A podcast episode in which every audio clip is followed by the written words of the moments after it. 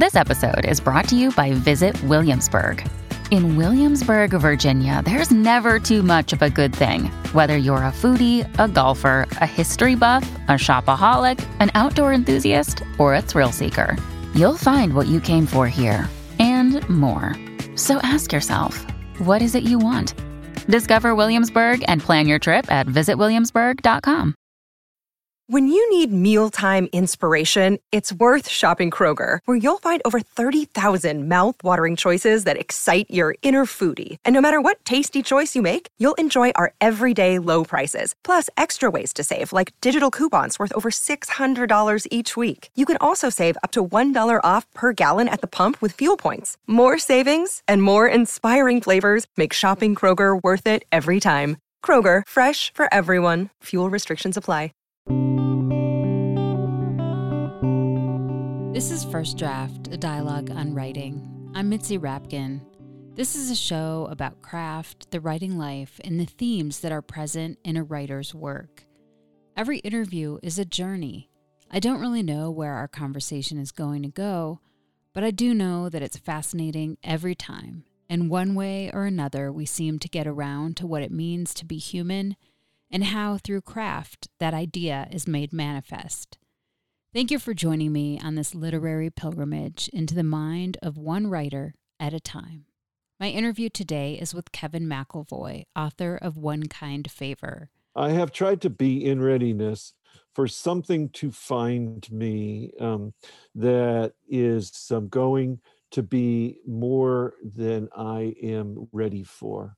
I never have tried to place myself uh, in readiness for what I'm ready for. That seems simply a less exciting life as an artist than uh, to be in over my head. We'll be back with Kevin McIlvoy after these essential words. First, I want to say to you, thank you for listening. The episode you're about to tune into represents eight plus years of dedication and perseverance for producing this show. In addition to conversations that go into depth about a writer's work and obsessions, this show and every interview it features aims to embody the values of honesty, vulnerability, curiosity, and connection. I invite you to join me in this journey as a First Draft patron, which gives you access to cuts from the interviews that didn't make it into the final show, ad free, pitch free episodes, and writing tips from my guests. You can become a supporter by going to patreon.com slash firstdraftwriters. That's P-A-T-R-E-O-N dot com slash firstdraftwriters. Any amount is welcome, but for $6 a month, you receive thank you gifts on a monthly basis. Plus, when you donate to First Draft, you are joining the community of writers and readers who support conversations like the one you are about to hear. With your donation, you are saying yes to continuing the space of honesty, vulnerability, curiosity, and connection that each show reaches to achieve. You are the scaffolding that holds up this platform that shares the insights and challenges of the writing life. So please go to patreon.com slash firstdraftwriters. And let's be honest, there is so much free content out there. In fact, what you are about to listen to is free but it is not without expense in hard costs and labor to make. Don't get me wrong, producing these interviews is indeed a labor of love, but there is an incredible amount of labor involved time and effort, planning, and schedule wrangling across time zones from Colorado to New York to London to Tel Aviv to Auckland and back again. And it all adds up to the creation of this show and the archive, which has more than 300 episodes you can dive into. I put so much care and effort into this show, and I hope you can tell with every episode. The process begins when I select a book, contact the author, schedule the interview. Then I read the book, take notes, conduct research, have the conversation, and edit the show. This takes equipment, organization, more late nights than you can imagine, and a lot of heart and sweat to come to fruition each week. And there is no staff. I am the show from start to finish. I know you may not be in front of a computer right now, so why not write a note on your hand or set the alarm on your phone to remind yourself to donate to First Draft when you get home? Please beat the odds of having to listen to this seven times before you join the First Draft community. Go to patreon.com slash firstdraftwriters. Please stay tuned at the end of this show. I'll offer recommendations on an episode in the archive that is similar to the one you're about to hear. And please rate the show on iTunes and tell everyone you know to subscribe. And thank you for your support and for being here with me today, right now, in this moment. And on to the show. My guest today is Kevin McIlvoy, poet and fiction writer. He is the author of six novels and a short story collection, and a collection that is a mixture of prose poems and short stories. Some of his titles include Little Peg at the Gate of All Wonder and 57 Octaves Below Middle C. He served as the fiction editor and editor in chief of the literary magazine Puerto del Sol and taught fiction at the Warren Wilson College MFA program for more than 30 years. His fiction has appeared in the Scoundrel Kenyon Review Online, the Cortland Review, and Prime Number, among others. His new novel, One Kind Favor, is loosely based on a tragic real life lynching of a young black man in 2014 in a North Carolina rural town. In the novel, young Lincoln Lennox is lynched, and his murder is covered up in the fictional community of Cord, North Carolina. The cover up is revealed by characters who were once inhabitants of the town but are now ghosts who take responsibility for telling the truth and acting as the collective memory and consciousness for a town that is mired in hate. One Kind Favor is satirical and poignant, and in its lyrical telling exposes what lies underneath a place that is capable of such brutality and racism. We began the discussion with Kevin McIlvoy sharing the impetus for his novel, One Kind Favor. Well, it is very similar to the way I've always um, written everything my uh, my short short pieces my short fictions my long fictions my novels um, i have tried to be in readiness for something to find me um, that is um, going to be more than I am ready for. Um, I never have tried to place myself uh, in readiness for what I'm ready for. That seems simply a less exciting life as an artist than uh, to be in over my head. Uh, and um, and various projects then present themselves, and sometimes it does have to do with timing. In this instance, definitely because um, I had I had um, seen through at the Gate of All Wonder um, uh, and uh, had um, finished the last of the editing on it, um, and before its publication was already underway with the short short fiction, but was wanting to be uh, started on uh, a, a, long project, which I've always liked the anchor of both, of working um, on the long project, giving that my first energies each writing session, and then the shorter projects uh, um, at any start, stopping point in the um, writing session. And um, and I did read uh, this article uh, that uh, was published in the Garden, Guardian by um, a reporter whose beat is the South. His name is Ed Pilkington. And he wrote about um, a, a lynching that occurred in the Piedmont of North Carolina that was covered up uh, and was uh, very swiftly covered up uh, in a way that he wrote quite directly about. Um, and uh, and this uh, seemed to me of the moment uh, in which we uh, where we were as a country with the um, uh, the intensifying hate impulse already powerfully emerging um, only a short while into the Obama administration, uh, and um, uh, and because I live in North Carolina, um, which is this um, bellwether state. Uh, it's a bellwether uh, now as the state that is uh, the model of regressiveness and um, uh, and prejudice and uh, racism. Uh, its Republican legislature leads the way in the country in terms of pushing at everything from suppression to, of votes uh, to um, uh, actual illegally uh, uh, governing. And, um, and then others in the United States watch that model and they, um, they moved from it. and um, I've watched that happen. And as a storyteller, the intersection of me watching the larger picture of that in the nation and encountering this tragedy in this small town in the Piedmont of North Carolina um, made me say, uh, this is, this is the project that um, I want to give myself utterly to. And this is the project that um, I am unequal to in the ways that sentence by sentence, I will have to earn writing about. Uh, and that to me always is so important. I can imagine like writing about a real lynching and getting into race relations and history would be kind of terrifying. And you mentioned that you were trying to sort of write above, you know, your weight class. Um, mm. So, how did you approach it? Like, what did you do to get ready?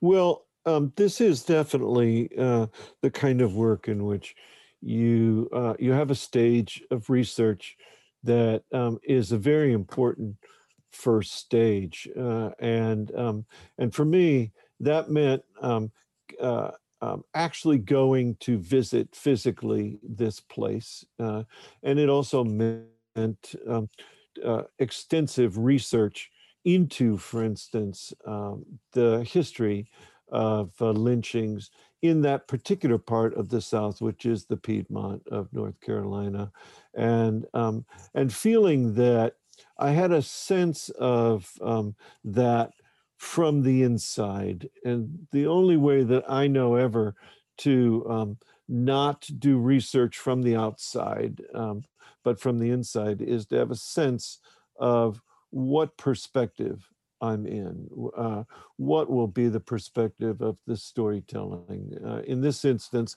it seemed very natural for it to be um, the storytelling that is in that form of omniscience that people call tribal omniscience, uh, the kind of omniscience that a community has that feels like it knows everything about everyone um, and always has and always will. Um, once I could um, sentence by sentence start to have a sense of that, then in um, research, I could uh, start to, with everything I read, with everything that I accumulated in my visits to this place, be thinking from inside that we perspective, the community itself.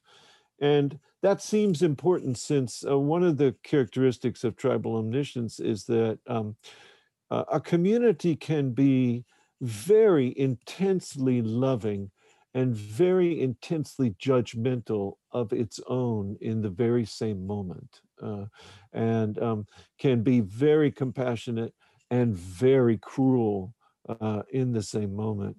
And the paradox of that in the United States overall um, is uh, something that is a powerful story. Uh, how is it that uh, people who are genuinely um, loving people um, can um, commit the kinds of uh, heinous crimes that they commit? Um, how can people who call themselves Christian commit such crimes um, and defend it?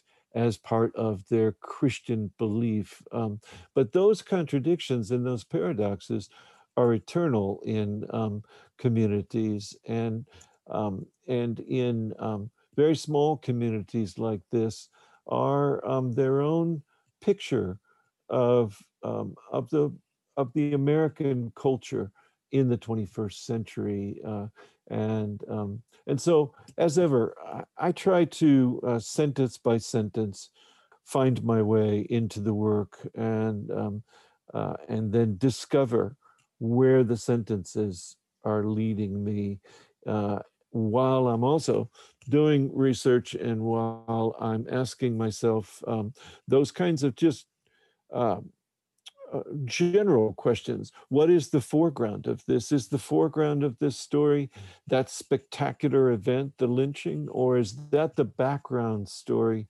And if it is the background story that um, that constantly pulses throughout, um, what are the foreground stories? Um, and um, and it seemed pretty uh, uh, uh, pretty wonderful to discover that the overall sense of this is the sense of a ghost story. So then, of course, one of the things you do in research is you start reading ghost stories, especially ghost stories in the tradition of the South, uh, which I did as exhaustively as I possibly could. Yeah, and you mentioned the collective. So it's told from this we perspective, and there are many, many, many characters in here which, mm-hmm. as an mm-hmm. aside, kind of reminds me of The Wide Net by Eudora mm-hmm. Welty, which mm-hmm. all these people are are dredging a river and there's some people that are really important and some people that are less important but are still important to the story. So I just wanted to ask you a little bit about like the craft of that if you thought about stories like this at all when you started writing. I definitely think about it especially in regards to uh, the novel and or the novelistic short story. Um, the novel has a lot of uh, room in it for there to be this dynamic crowding um, that is um, the um, the crowding of uh, primary, secondary, tertiary, supernumerary dramas, uh, the crowding of uh, individual characters uh, in, on colliding paths, the crowding of relationships between characters, the crowding of uh, the relationship between individual characters and individual settings. Uh, and one of the great pleasures about writing the novel is that um, you have so much opportunity there to crowd the stage. And um, and and in drama, for instance, in Shakespeare's uh, dramas, um, you notice that one of the ways that the um, the drama breathes is that the stage one moment has a singular single character on it. Uh, Hamlet, let's say, uh, and in the next moment, um, it seems to have uh, Hamlet uh, and um, uh, and a ghost on stage, and in the next moment, it's Hamlet and uh, the entire familial group um, that is all on the stage. And then in the next moment, um, an individual character or characters like Rosencrantz and Guildenstern. Uh, and, um, and that is one of the ways that a drama breathes, and it breathes that way in fiction, in storytelling too, when the writer takes the opportunity to say, well, there's a there's a crowded stage here, uh, and um, and so much can happen on a crowded stage uh, that the reader is taking in overtly and covertly. So let's talk a little bit more about the specifics of this story. It takes place in a in a town called Cord, which has had a few different spellings of that name. Yeah, um, yeah. And you call it the Dark House of the Wounded and the Returning Wounded in the beginning of the book. And place is very important, even though this is um, so much about the people there. The place is also important. So I'm wondering if you can talk about crafting what you wanted Cord to be on the page it's very interesting um, to uh, to have sometimes the tuning fork of a single sentence, and um, the book opens with the single sentence naming matters here in Cord, uh, and um, and it is true that um, you uh, only have this little bit of uh, cloth in your hands when you begin begin uh, as a uh, unfolding a story or gathering the rest of a story into your hands uh, and um, and that first little bit of cloth that you have matters naming matters here in Cord, uh, and um, and that carries in it uh, the uh, echoes of what else will be examined. Um, how is it that we name one race as uh, a um, an evil and another race as good. Um, how is it that uh, we um, uh, move from thinking of uh, the word Cord as derived from accord, uh, and we have the same terrible association of cord with lynching rope. Uh, and um, and this has a lot to do with trusting individual words, the individual word naming, the individual word Cord, uh, and um, and in this story, in which uh, that matter of naming will resound in almost every uh, chapter, almost every element of the work, uh, it uh, is um, it is something that I hope resonates with the larger national tragedy that the book is uh, acknowledging, um, which is uh, where has naming brought us? Uh, what what has it done to us? Uh, and um, and how will we know where to uh, go next?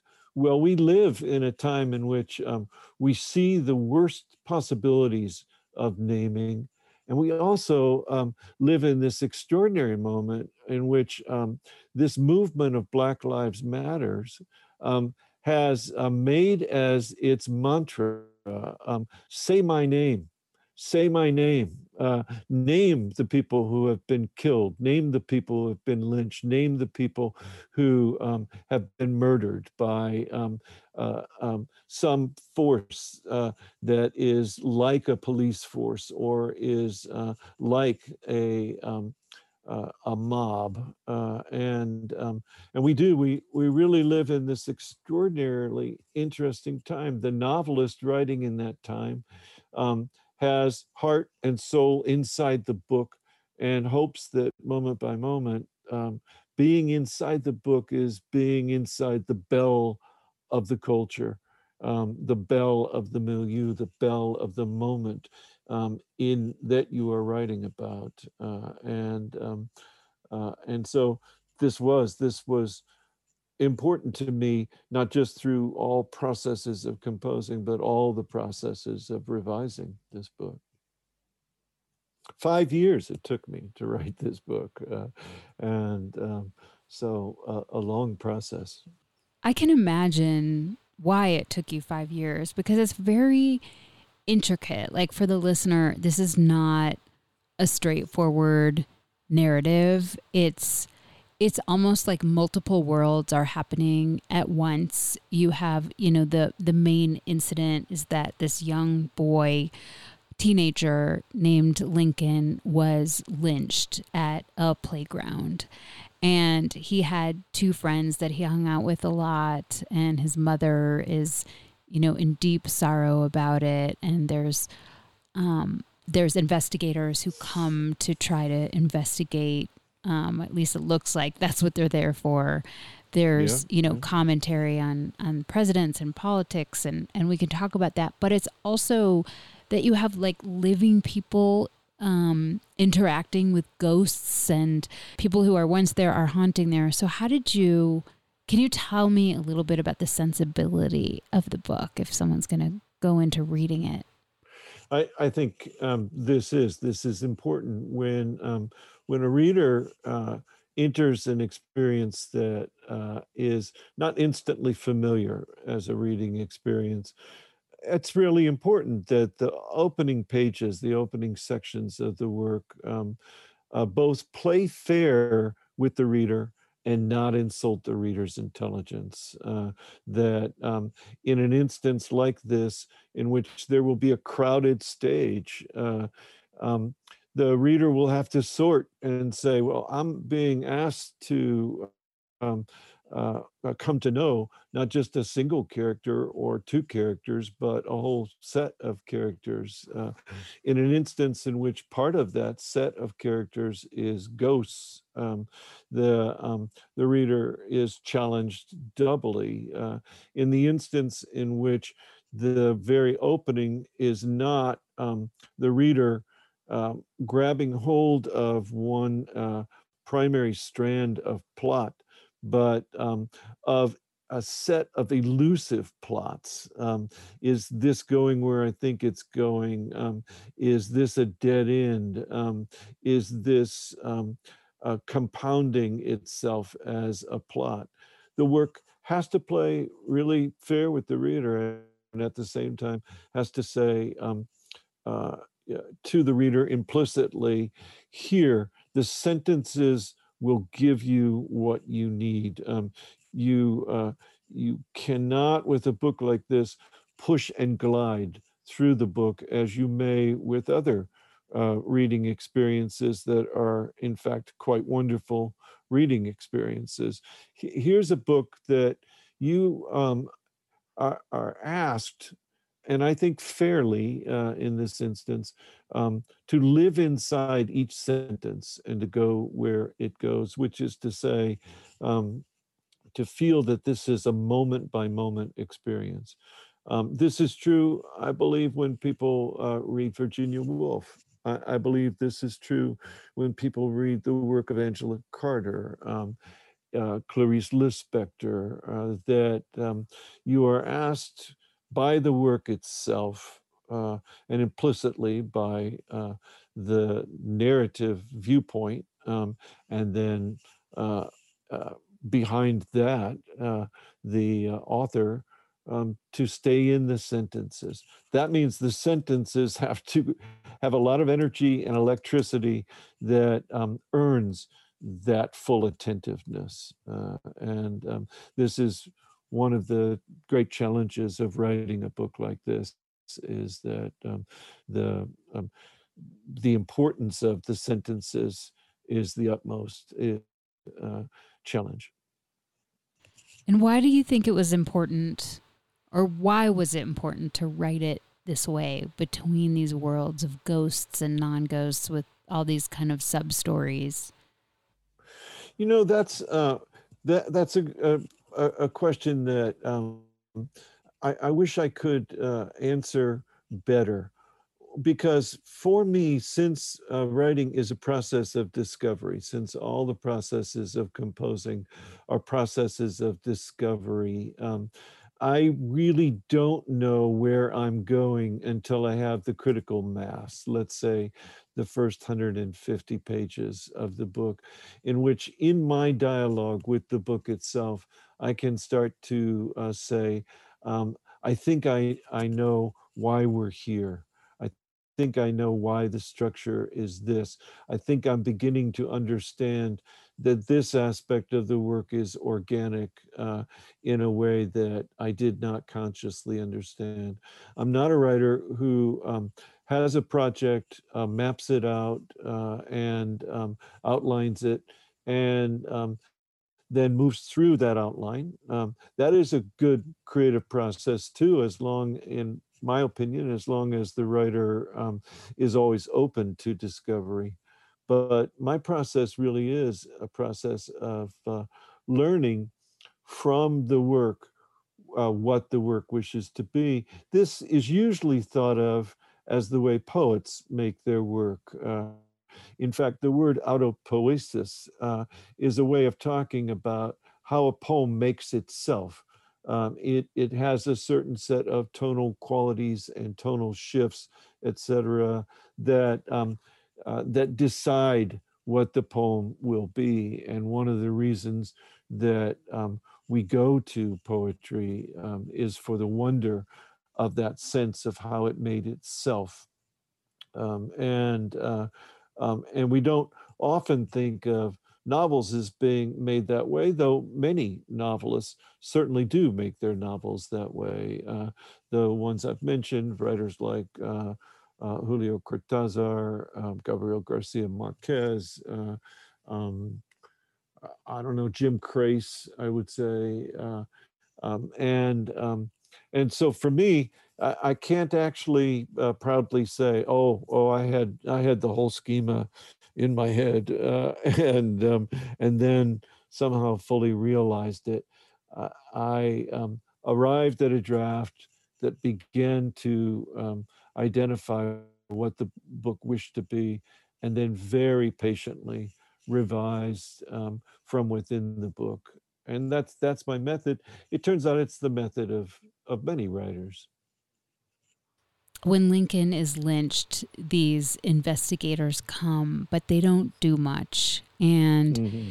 you do have this collective sense of the community of some people care and some people don't, and the people around him um, do. Are there are there any characters in that community that you want to talk about or situations? I have a few, but I, I'm just wondering what you wanna if there's anything you want to talk about first. Well, it is it is an interesting thing um, to me, uh, and it was always an exciting part of my own dialogue with the work um, to um, to to wonder about the presence of uh, Jacob Woolman's father, um, who has who was once upon a time a member of the community, left it and has returned to it, um, and so is both insider and outsider. Uh, and um, Acker, who is a true outsider who has become an insider, uh, and um, uh, and those two characters uh, and Mr. Panther, who is the outsider who can never actually be an insider. Uh, um, those three characters arriving in the work was for me uh, very important, very generative for the work itself, and um, and in my own conversation with those characters, which is always characteristic of spending five years of your life. You uh, are in this very active dialogue with the characters uh, that are um, even of least importance in the work. And that dialogue doesn't end when you stop your writing session. It's with you all day long, all evening, in my case, often in my dreams. Um, and um, those three characters really are uh, characters that uh, now that the book is done and it's it's out, I'm sure not done in my conversation with them, uh, and I'm trying to learn from them what you can as a storyteller learn from a character like Mr. Panther, um, like um, Acker, um, and like Jacob. So Acker was an older woman who was really good friends with Lincoln and this other young man, woman You mentioned they they were sort of a a threesome that hung out and they they stayed at this place called the Hell Tell. Um, uh-huh. And one of the main um, hangouts in this town is this it's a mixture of like a, a consignment store and a bar. Yes. And yes. It, it was called Stanley Acker Stanley's, and Acker's name is crossed out because for a brief while she owned it. And she's mm-hmm. one of the more mysterious characters in this town. There's people don't know where she came from. They don't know how old she is. She's hanging out with these two young men. Maybe she isn't really alive. Um, exactly. Tell me more about her and why, why for her, like why for you, you're still talking to her for one thing, she she is directly based on one of my true literary heroes, Kathy Acker, um, uh, the famous punk writer and novelist uh, who um, wrote uh, um, so much uh, extraordinarily wild, uh, strange, weird uh, um, work, and um, and died young and um, was truly of a kind of punk sensibility.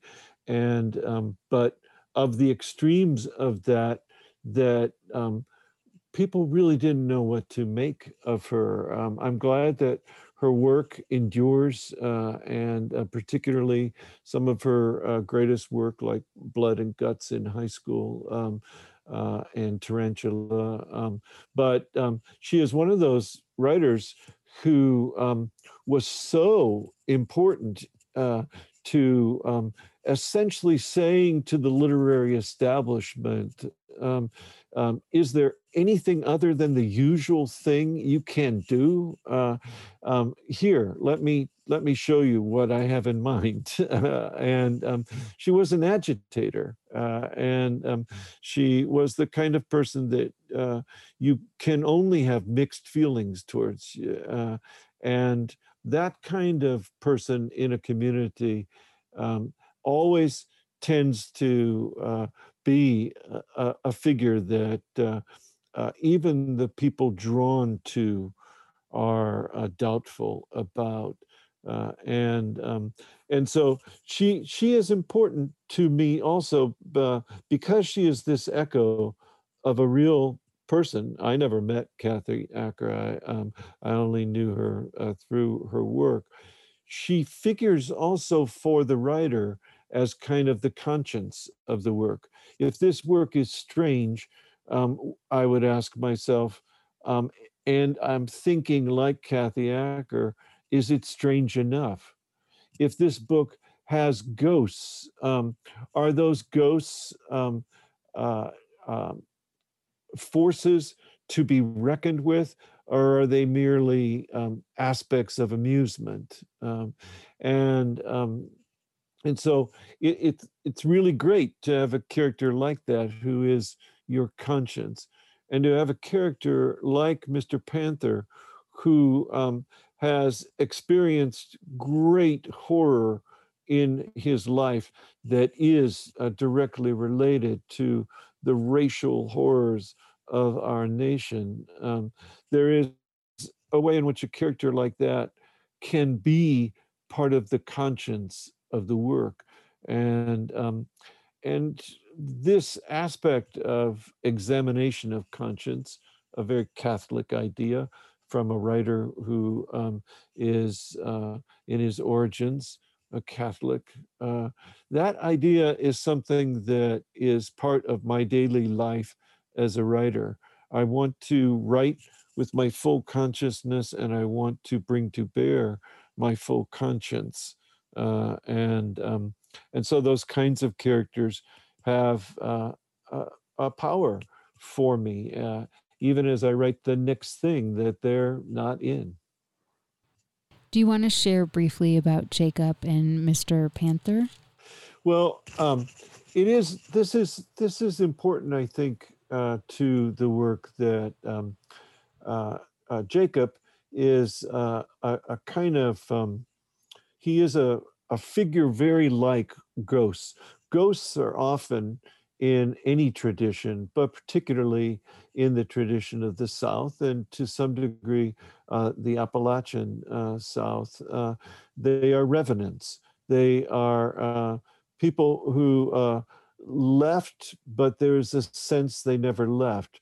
They returned, and there's a sense that um, not all of them has returned. Uh, and um, those kinds of figures in um, American literature go back even to Twain and to uh, Washington Irving and to Melville and Hawthorne. Uh, and um, uh, because we do, we have a sense in this culture that is always trying to move forward that we are leaving something behind, we are leaving others behind uh, in order to progress.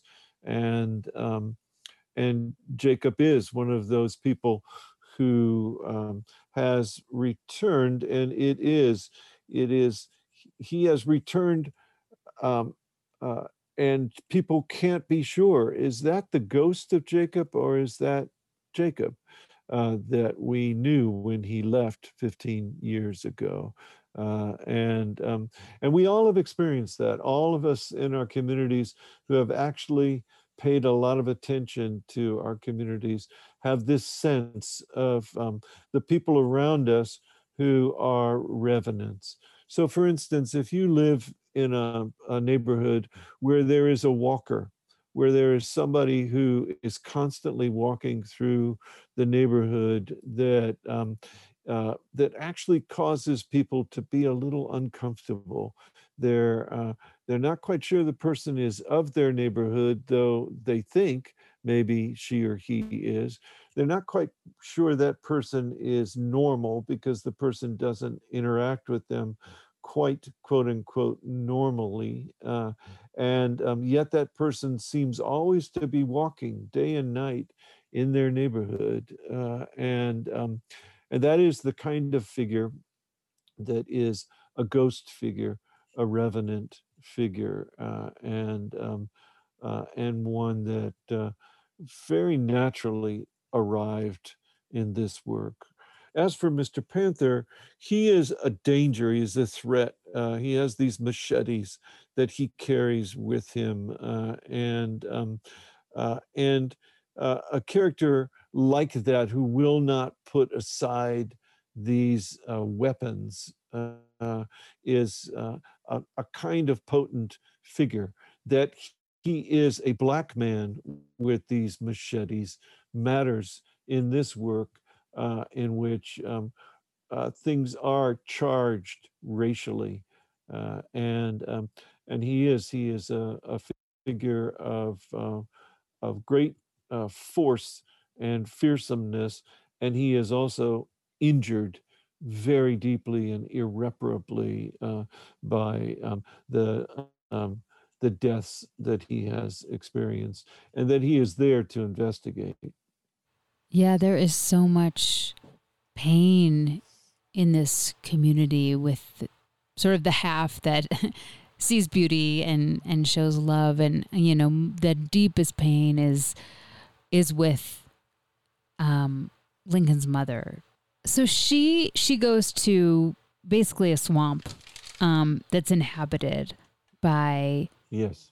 People, um, people who have been lynched, people who have been killed in violence, dead people, and she just can't sort of leave. Can you talk a little bit about her journey? I think of Jedediah as uh, someone who um, uh, cannot cope with the death of her uh, son um, and cannot find in her community um, what would begin any process of healing or reconciliation within her or without her, um, though she does have people who care about her and love her. Uh, um, in her own uh, uh, reaction to her son's violent death, um, she uh, feels she has to leave uh, and um, and wonder and um, she does. She wanders into this swamp, which is just at the edge of uh, the community, uh, um, surely thinking that she would return. Um, but um, but from the moment that she enters there, she is entering um, the underworld um, that she uh, had not anticipated could claim her in such a way that she would not be able to then leave. Um, to me, she has she has entered the kind of darkness that um, one uh, uh, cannot leave. It, it, has wonder wonder inside of it, um, but it is uh, a dark dark realm, and she seems to me representative of um, people who are um, uh, who their life is devastated by racial violence um, that they have experienced as close as a family member um, and um, enter a dark realm of uh, of sadness uh, and terror that um, they think and we think they will pass through um, and be okay uh, and she is to me a powerful remem- re- reminder that um, no, no, there are many, many, many people. We can count them by the tens of thousands in our uh, 21st century American culture um, who will enter that dark realm and will never leave it. Uh, and um, they will, they will find um, wonder there. They will find uh, uh a, a completely different way of, of, being and perhaps even regain a kind of innocence as she does, where after a period of time there, uh, she begins to engage in doll play, the kind of doll play that she might have as a younger person. Uh, and um, but she is she's a she's a, a tragic figure in my mind. You have references to lots of cultural things. Um, certainly, certainly Trump and that whole administration, um, the Ku Klux Klan, just the pol- politics of the day. And um, another thing you have in there that the young boys, Lincoln and Woolman, were really loved what was the mission at Mars opportunity and they call mm-hmm. it OPI. OPI. um, uh, tell me about that. You know, it's been fascinating, uh, Mitzi, because um, people who have now read the book um, have said to me, was there such a thing as OPI? and um, and actually, of course, there was. Uh, you know, um, so much goes on in our lives uh, that uh, something like the the Mars Opportunity rover is somewhere in your consciousness, but you're not necessarily really paying as close attention to it as um, some nerdy young person might. Um, and um, and it it does seem unreal that uh, NASA would have actually assigned a voice to OPI, um, would have made it possible for um, uh, people who wish to um, to actually track with great particularity what was going on with OPI as OPI encountered uh, Martian storms, etc. But in fact, that's true. And um, it is always a, a wonderful thing um, for me as a writer. It has always been for me as a reader wonderful to encounter the irreal. That is um, something that actually is real, but seems like it can't be real uh, and um, and to encounter that in a work uh, that is um, uh, is a work that it's in the larger sense is irreal um, is carnivalesque uh, is um, uh, a uh, a picture that um, is not the normal picture um, that is, that distorts time and distorts space. Uh, um, it seems to me like uh, an irreal thing like OPI can actually be um, there and be there organically without feeling like the author has wedged it or forced it into the work. Um, it seemed to me right for Lincoln and Woolman um, in that uh, they were two young high school age men who actually had intact some of their innocence and paradoxically um, had moved um, significantly far from being sexually innocent in their relationship with Acker. When you're writing about something as painful as racism and some of the politics going on in our country now and and with the Ku Klux Klan in in the South for years. And you're writing about it in kind of a a warped way and what I mean by that is, you know, bringing in these ghosts and kind of a poetic um, a lot of symbolism for things going on, like the Black Beast and the festival and things like that. Does it make you, as you're writing or now that you're done, look at the real events in any different light? Like, did it expand your imagination or understanding of it in any way?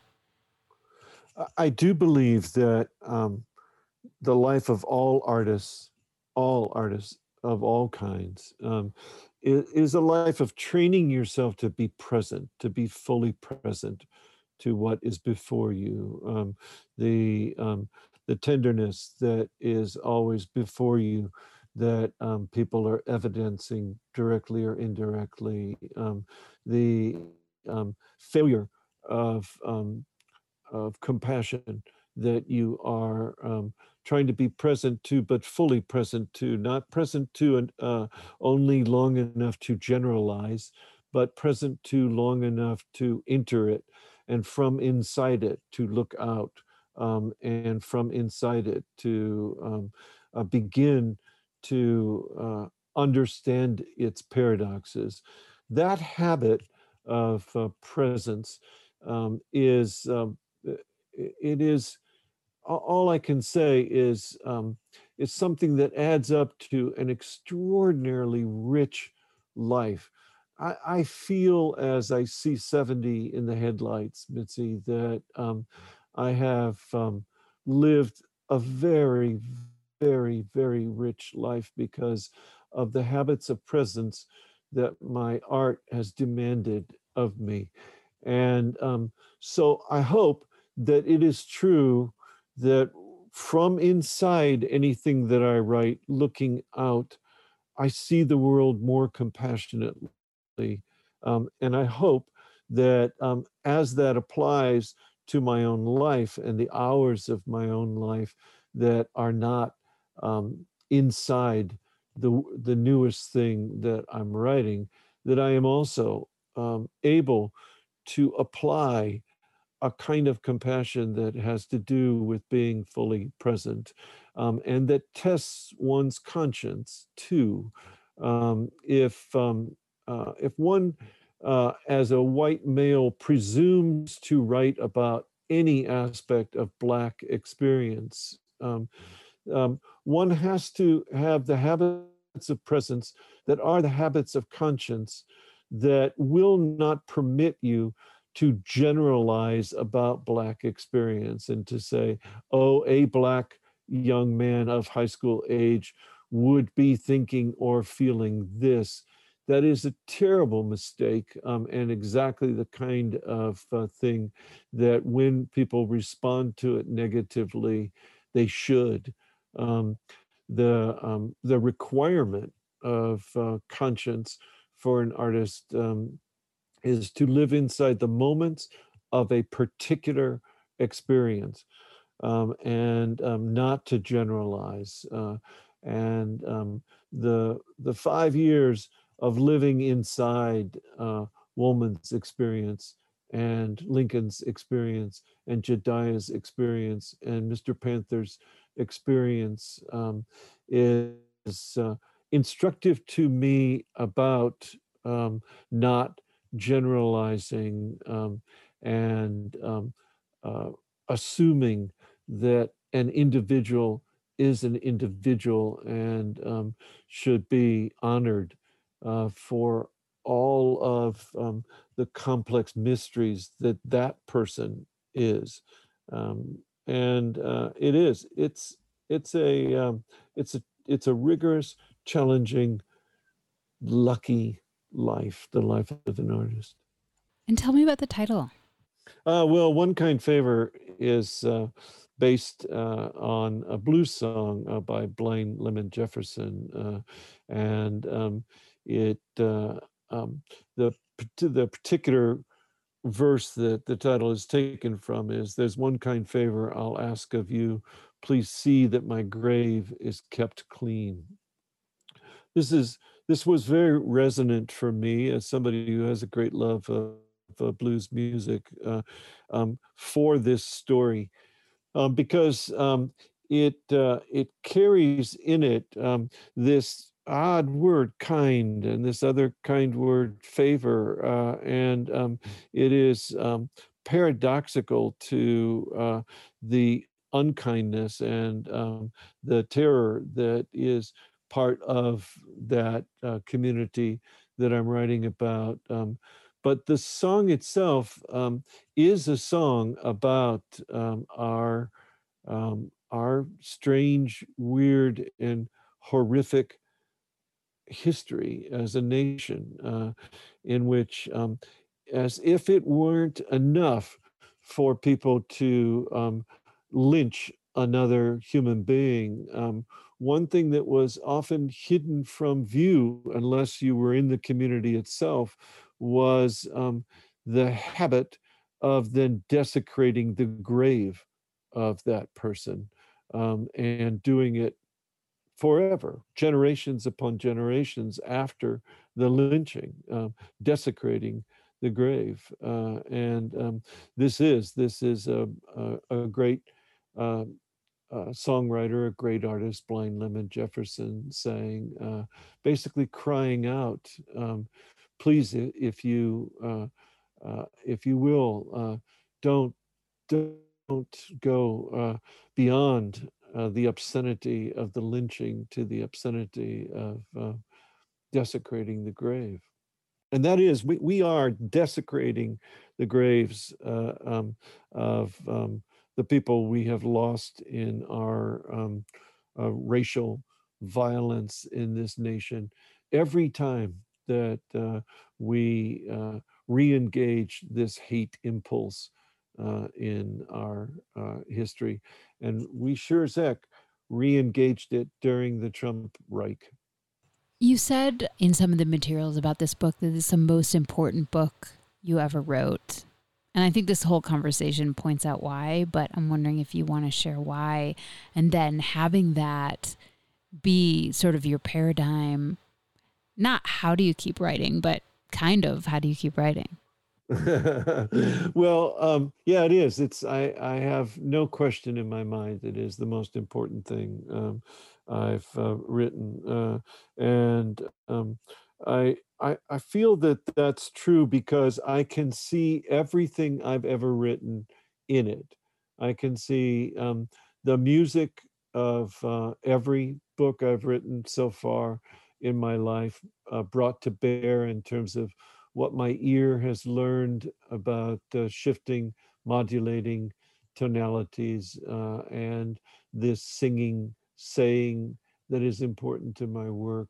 Um, the um, the sense of a novel as a wilderness that um, the writer enters has always been there in my work, always, uh, and um, is more fully realized in this uh, book. Uh, and by that I mean um, I could not have written this book without having written uh, 12 other books. I, I could not. Uh, and um, I've had the luck of eight of those being published, uh, including this book. But I know that I uh, earned the writing of this book through this 50 years of uh, writing. I'm I'm uh, uh, I'm 68. I've been giving writing my all since I was 17, uh, and um, on every page of this, I see the realization of what I was after uh, always as a writer and what was always coming after me and finding me in everything I wrote.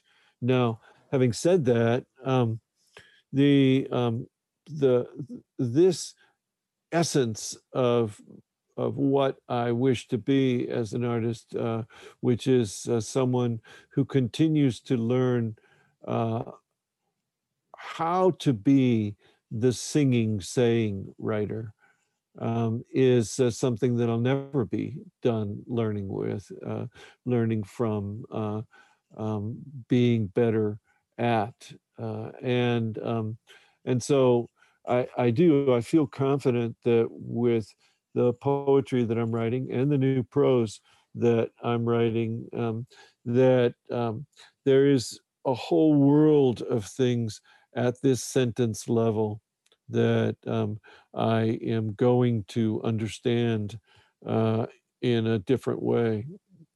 Um, but I, I feel that no matter what I write next, I'll be looking at this book, One Kind Favor, as um, not just one of the several turning points in my life, um, but the turning point that the whole journey was uh, moving towards uh, and i am i'm remade by it.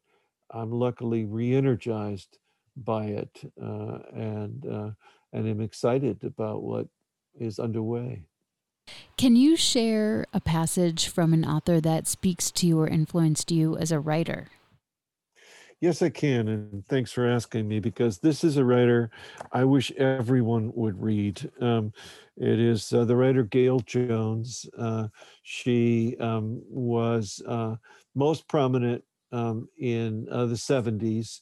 Um, her um, she has a big following. Um, in fact, as recently as a year ago, there was a sustained article about her body of work in the Atlantic. Um, all of her work is in print uh, and uh, and some of it newly in print because of uh, people rediscovering how wonderful she is. Gayl G A Y L Jones. Um, her two most famous books are Eva's Man and Corregidora.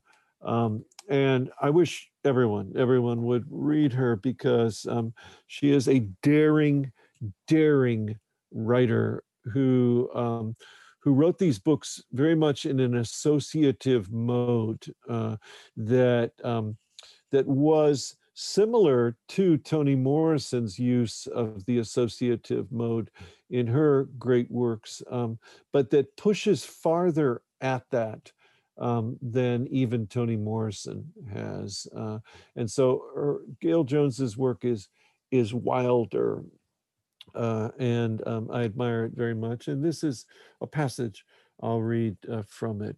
Uh, even now, people come in here and ask me how it happened. They want me to tell it over and over again. And I don't mean just the psychiatrists, but people from newspapers and things. They read about it or hear about it someplace and just want to keep it living. At first, I wouldn't talk to anybody. All during the trial, I wouldn't talk to anybody. But then after I came in here, I started talking. I tell them so much I don't even get it straight anymore. I tell them things that don't even have to do with what I did. But they say they want to hear that too. They want to hear about what happened between my mother and father, as well as what happened between me and that man. One of them came in here and even wanted to know about my grandmother and grandfather. I know when I'm not getting things straight, and I tell them I'm not getting this straight, but they say that's all right to go ahead talking. Sometimes they think I'm lying to them, though. I tell them it ain't me lying, it's memory lying. I don't believe that because the past is still as hard on me as the present, but I tell them that anyway. They say they're helping me. I'm 43 years old, I ain't seen none of their help yet. So this is this is work I admire very much. It uh, this is a mind that um, knows that it can't get the story straight that it wants to tell. Uh, and so every page will be um, this effort to uh, get it straight that fails. Uh, and, um, uh, and yet uh, um, the pressure of memory will cause uh, the storyteller to keep trying. Very powerful work. and um, I um, wish I could put the work of Gayl Jones in every every person's hands. Can you read something you wrote? Maybe it was tricky or hard or changed a lot from the first draft. Yeah, I'm uh, I'm going to read uh, uh, just a bit of um, a moment in One Kind Favor that um, was uh, rewritten and rewritten and rewritten um, many, many, many times, uh, and I think that's because it is that kind of moment in which there is terror at play and there's comedy inside that terror uh, and that um, uh, sensibility. Uh, and when those two things combine, um, if the comedy overrides the terror, um, it um, it tends to um, pull out uh, the urgency of the terror the character is uh, feeling. Um, if it if it serves, it um, tends, I hope, to uh, show uh, the the weirdness of of someone who is terrified. And this is the character Alice, who uh, at the very end of the work is getting in an elevator, and it is an elevator that is its own kind of magic place. The elevator did not move the buttons 2GL, BL, 1L, 3LL, were they all pretend buttons? Or did some of them function? So much of the unrelenting, terrible, unexpected had happened to Alice, yet this was not what she expected at her time of release contingency questions that were this unfunny. Grandly now, the whole chamber rose on a screeching cable, breaking before seeding into a metal collar and another and another and another that was rusty sounding, and a last that engaged with such finality she felt she must be at the garden level. When the light dimmed more, hiss giggling came from inside the curtain covered walls. She pressed one to no effect, and why not press one again? And why the strong superstitious feeling that she should have pressed one only once? So that that is that uh, moment is very late in the work in which a character who has been kept captive is um, about to only for a short moment be freed but uh, she has to be in this elevator first that doesn't quite work. Where do you write? I write in a hut uh, about 50 feet from my home. Uh, it is a place that was the previous owner's man cave, and um, I have uh, had it uh, rebuilt, uh, and um, I have a small Mitsubishi 9000 that cools and heats it, and uh, it is a comfortable place. I can I can feel um, when I walk into it that um, the mess around me, and I am a very messy writer, um, is not then invading my home, and I can also feel that I'm in my own uh, world here. What do you do, or where do you go to get away from writing?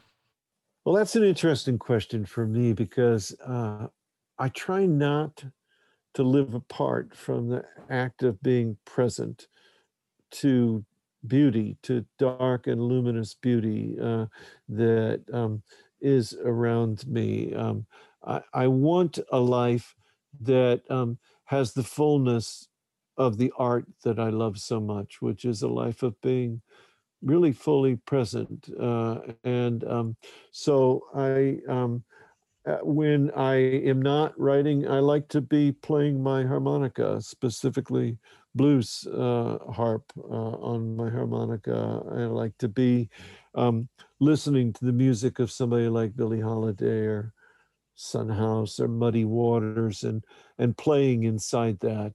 Uh, and um, I I wouldn't say I'm writing, but I would say my same habits of presence are at work, uh, and um, and so it it feels uh, rewarding to me. Uh, I'm a gardener, and I'm a serious gardener, and I putter in my garden uh, uh, that has 18 different beds with different flowering things always coming into their own at distinctly different times, uh, and um, and I uh, never have a day in which I don't spend some time tending to my garden, um, even if it's only to kind of uh, stand in awe at uh, some part of it. Right now, in my garden, the Rose of Sharon bush that is um, about a nine foot high uh, bush is um, laden with uh, blossoms, uh, laden enough that all of its branches are curving out uh, and uh, heading towards the ground uh, because of just the sheer weight of these uh, blossoms. Uh, and the tree is completely full of bees. And this this uh, rose of Sharon um, is like its own clock. This thing always, always blooms at this time in July. And I mean within a week of this time in July. And um, that that is a rich part of my life. My life as a gardener sounds um, uh, boring, perhaps, uh, but um, uh, gardening is uh, something that I do that is of a piece with uh, writing and uh, um, is a way in which my art penetrates my life. Who do you show your work to first to get feedback? I uh, I live with Christine Hale, my wife. She uh, is uh, a wonderful writer. Uh, she um, has written a wonderful novel called Basil's Dream uh, that uh, was published, a published memoir, a piece of sky, a grain of rice, and um, I show her everything. She understands and appreciates the way in which the sentences of uh, my work matter to me. Um, I also have a kind of brother in uh, the writer Sebastian Matthews, who uh, is a wonderful, wonderful, seasoned, experienced poet. Uh, his newest work is uh, a work of essays beyond repair. Um, his newest book of uh, poetry, and I think it's his eighth or ninth, is A Beginner's Guide to a Head-On Collision, a memoir in poems. And I'll just add that um, the poet Tony Hoagland, who was a very important artist, brother to me, and who died three years ago, um, has not left the room. a lot of us who read Tony's work and who uh, felt our way deeply into it and who still do feel in our lives that uh, Tony has has not left the room. How have you dealt with rejection? Well, this is a, this is a question that um, when people ask me, I always have to answer um, as someone who was for a long time an editor. I, I was the editor of uh, Puerto del Sol, the literary magazine at New Mexico State University. It was a job that I gave my all to uh, that um, pushed me to my very limits um, in every conceivable way. Um, and um, it has shaped my way of receiving rejection um, because if you are an editor and um, you really do dedicate yourself to it um, and you are honest with yourself, you have to understand in your bones how subjective it is that um, the things you rejected um, uh, might very well have been uh, things you rejected because you just didn't understand what the writer was doing. You didn't know how to meet that work on its own terms. You were still growing and developing, and um, you just did not know what to do with that work, but you rejected it. Uh, and um, you re, uh, you accepted work that um, you felt you could understand and in many cases when you then saw it in publication you realized you didn't have the first understanding of that. That also was something that you were still learning to meet on its own terms. Uh, so when I get a rejection slip from uh, someone, my first thought always um, is, um, okay, I forgive you, editor. Uh, you have not been able to meet this work on its own terms. Uh, and um, uh, I know that sounds uh, like I have an uh, awfully strong ego, um, but it is the way I receive rejection. I forgive you, editor. Uh, you just didn't know how to meet this on its own terms. I know what that feels like. On the other hand, when I receive an acceptance of any kind for an individual piece, for a book, etc., I am keenly aware that the same subjective processes came to bear in someone accepting my work, uh, and that it is very likely that um, the happy accident of them accepting my work occurred because they didn't get it, uh, and um, because they um, were still growing and developing, and because a whole variety of subjective other things were going on that um, that made them say yes to this work and no to other work that uh, came before them. Uh, so it's humbling for me either way, let's put it that way, uh, to be rejected and to be accepted because of my experience as an editor who uh, did the job very conscientiously, but um, who was aware always in the job that I was still learning. And the assumption so often of writers who submit uh, their work for publication is well, the editor knows. Of course, the editor knows. Of course, the editor understands how to meet every conceivable kind of work on its own terms. Uh, and um, and uh, to say quite objectively, yes to this and no to that, well, it's just not true. And what is your favorite word?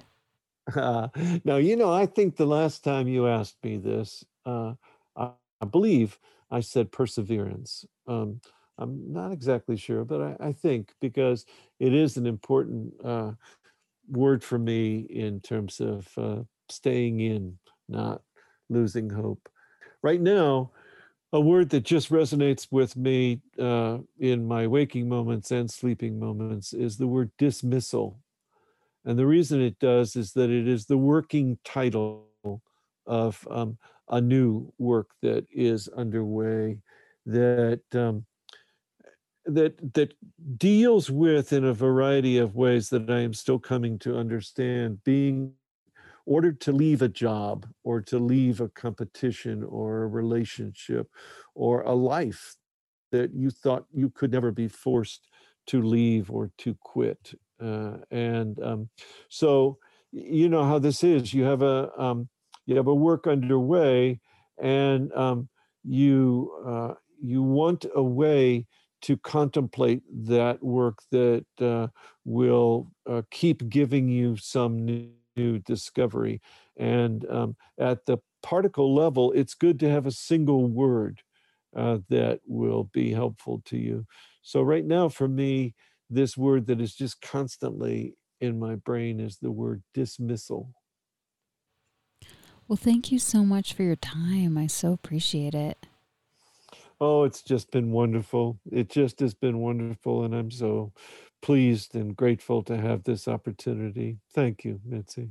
If you like today's show, check out my two previous interviews with McIlvoy, where we talked about listening, voice, and how we know that we're writing what we're meant to be writing.